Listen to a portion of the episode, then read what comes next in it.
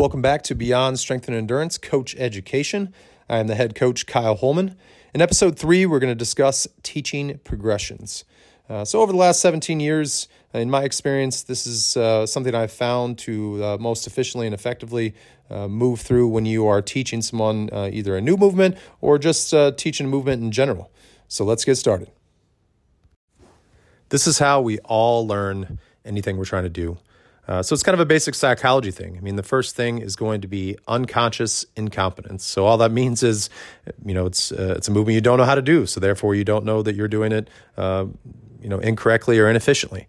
Uh, from there, we come to conscious incompetence. So now we have been made aware uh, that we are doing it incorrectly or inefficiently, and there there are some ways to fix it. Uh, from there, we're going to move to conscious competence. So this means we can now do it, but only if we uh, think about it um, and, and move at a slower speed and a lighter weight. Uh, from there, we're all hoping to get to with everything we learn. Um, unconscious competence. So uh, even something simple like tying your shoe. Um, you, the first phase of that is you didn't know how to tie your shoe. Uh, the second phase is now someone has showed you that this is the way to do it, so you understand that uh, you know you weren't doing it right or you didn't know how to do it. Uh, then from there, you can do it, but um, you got to think about it. So, depending on how we all learn, but you have to sit there and literally go step by step and think loop, swoop, and pull, um, or whatever you learned there. And then, lastly, I mean, now we could all sit here and we could be having this conversation that we're having right now while we're tying our shoe. So, uh, that's always kind of the phase uh, phases that we're moving through anytime we learn a new skill. Break the movement up. So, this is going to be a way how we begin to teach anything. We have to segment and or break apart whatever it is the movement that we're trying to learn. Um, I mean, of course, there might be a video or, or a demonstration of what the full movement looks like, but from there, the best way to learn it, rather than just trying the full movement over and over, which uh, I can tell you a lot of people do. Um, but we need to break it apart. So if we're taking something like a clean or a snatch, um, you know, we need to understand. Uh, we can start from the top or the bottom. Uh, people coach it differently, but uh, I'll go from the top. So, you know, we're going to segment that lift first, and we're going to work on just some general um, high pulls or upright rows with the barbell.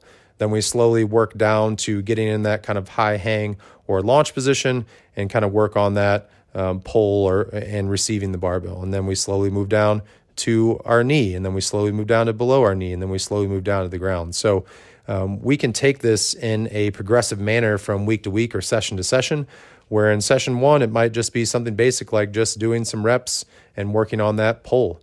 Um, and then from there, we might go to in the next session working on that high hang and now working on getting our legs involved to understand that we need to um, push and drive with our legs before our arms kind of come into play. And then from there, we can work towards moving down more to get a little bit of momentum to that launch position before we come up, um, and so on and so forth. So the, the segmenting the movement is going to allow people to learn it so much better because now we're focusing on something very simple um, at each time. So in that first example, you know, if we're just working on pulling the barbell up, all we're working on is we've talked about how our feet should be underneath our hips.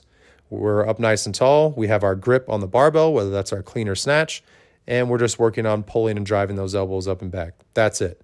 So you can keep it simple rather than having them doing the full lift over and over and over from the beginning. And now there's a whole world of things that we're trying to fix um, all at once.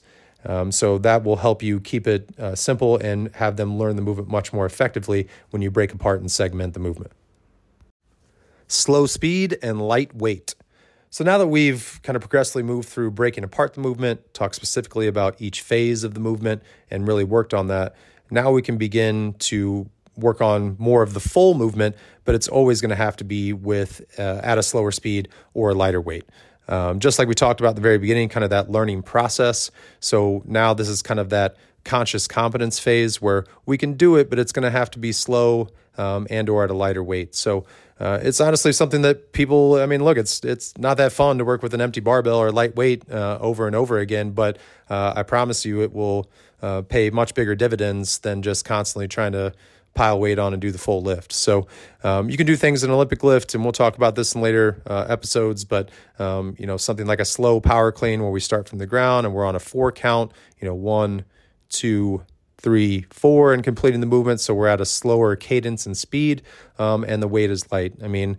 Sometimes people talk about the PVC training bar, empty barbell, like, oh, you need to have some weight on to feel it. Uh, I mean, I don't buy into that too much. I mean, you should be able to complete the movement no matter it's with a PVC or whatnot um, and do it effectively. So you don't need to feel weight in order to do the movement correctly. Um, because once again, that usually lends itself to getting too heavy in the weight or going too fast. And then uh, it's kind of like we're starting over. So, um, slow speeds, segmented lifts, like we talked about, but you know, you pausing at the knee, pausing at the launch, then doing the movement. Um, that way, they can focus on simple things at a time or allow their brain to work as we're going at a slower speed because they will have to think about it a lot in order to do it uh, correctly. So, um, a lot of people skip this phase. Uh, they want to go right to the heavy weights. I mean, I've posted on social media channels that if you're always just going as heavy as you can each time you do clean and snatch, I mean, don't tell anybody that you've been working on your technique or anything like that because because you're not. You're just reinforcing bad technique um, to complete the movement with the heavier weight um, and at full speed. Repetition, repetition, repetition. Some of you just got bored probably listening to that uh, three words there, but um, it's just like anything. We we've got to do it over and over again in order for us to improve at it. And um, you know, it's something like CrossFit. Uh, obviously, depends on your programming, but um, there's a lot of things that that we do in CrossFit, and so uh, a lot of things to learn, and and you can't do all the things all at the same time. Um, so sometimes there's a little time in between uh, working on things, but um, that's where the repetition is is got to come into play. So you know, so far we've talked about you know segmenting the movement, learning each piece of the movement uh, one at a time, and then we moved into slower speed and lighter weight. Uh, so that way we can really think about it and make sure we're in the correct positions um, and all those things. And now it's time for repetition. Um, you know, we can start to get to more of the full speed of the lift, uh, but it's got to be still with a light to moderate weight um, and do it over and over and over again. Um, man, some of the uh, the best Olympic weightlifters and, and powerlifters and and things like that in the world, uh, they spend a lot of their time between seventy and seventy five percent um, throughout their training year. Of course, they get heavier and lighter than that, but that's kind of the bulk of where they live. And the reason for that is because you know that's a light to moderate weight where it's getting um, you know a good um, strength uh, adaptation from it, but also um, you got to practice that lift over and over. Uh, if you get too heavy, then any bad habits or things are going to start to rear their ugly ugly head. And so if you're once again if you're always just going as heavy as you can um, every time you lift, um, your technique might start out great as you're warming up, and then as soon as we get heavy, if we're not ready for that, then we're just compounding and, and adding to our, our poor technique or inefficient technique um, by doing that that heavy weight. Um, and that's when our feet start to pop out wide, or or pulling on the barbell, or things like that. Um, so uh, this can be in a warm up. I mean, um, you know, I say light to moderate, but can even be with an empty barbell. Um, I used to do this as a warm up. Um, and we probably did maybe too many reps, but I used to go through a barbell complex of, of working on high pulls and um, power cleans and front squats and stuff like that. And we would do 15 to 20 repetitions of each movement, just over and over and over again. Um, that's the small stuff, the mundane that I know nobody wants to do, but it it will pay off huge. Um, I think it, sometimes it comes down to we'll talk about this more, but patience. Um, you know, if you want to, uh, if you try to take the escalator too quickly, so to speak, so right when you start lifting, if you you know don't do much to segment it or slow it down or with a lighter weight, and you just keep jumping in weight, yeah, I mean because you've never done the movement before, or maybe you haven't lifted as much, you, your max will go up for sure. You'll hit some PRs, but I guarantee you, you're going to get to a very very hard stop um, where your max just will not go up, um, and that's most likely because we've allowed uh, inefficient or uh, shitty technique. To be honest with you, so if you can take the stairs at the beginning, go through this process that we're talking about, and teach them the segmented lift, then move to the slower speed and lighter weight, and then move to the repetition at that light to moderate weight, then we're ready to really start getting that weight moving because we've got that technique dialed in. And so the process of taking the stairs might not have had you get to uh, as heavy a weight um, as you did with that escalator, but you're going to hit the escalator after the stairs if you go about it the right way rather than taking that escalator and then hitting a hard wall. So, um, repetition, repetition, repetition. It always pays off if you do it correctly.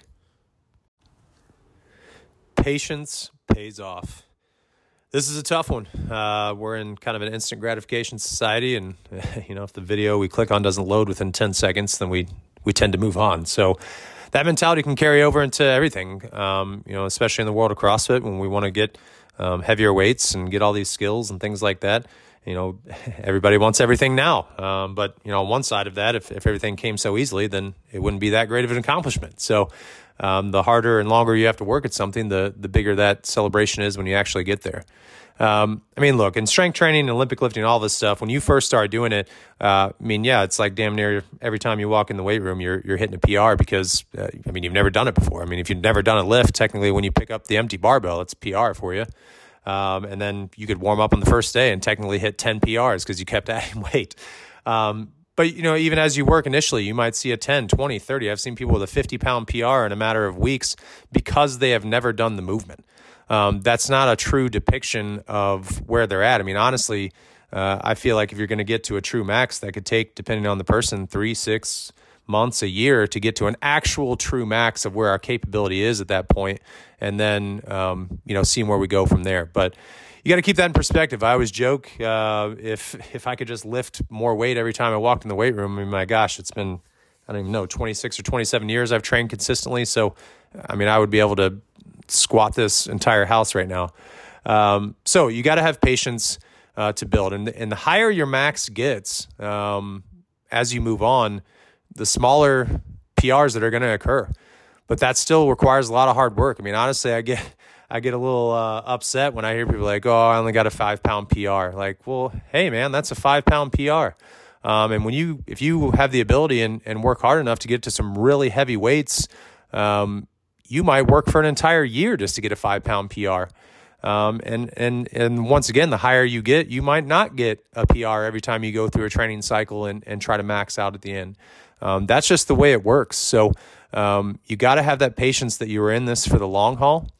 Um, when you are teaching your clients, this is something that is is tough uh, because once again, early on, you know they're going to think you're the greatest strength coach in the land when it's just a PR every other time they walk in the weight room. But uh, that's going to start to stall uh, the heavier they get, which still means you're doing their job or doing your job because you've progressed them that far. But now we got to start looking at more minute details, more auxiliary lifts, and more and more things um, to help them improve. I mean, you look at the Olympics, and there are guys that are trained, and, and women for that matter, that train for four years to try to beat their time by a hundredth of a second. A hundredth of a second. Um, that's a lot of hard work for for that minimal amount of time, but it's still a PR. So um, and everything we do in this as coaches and um, and in our own training, it, has got to take patience.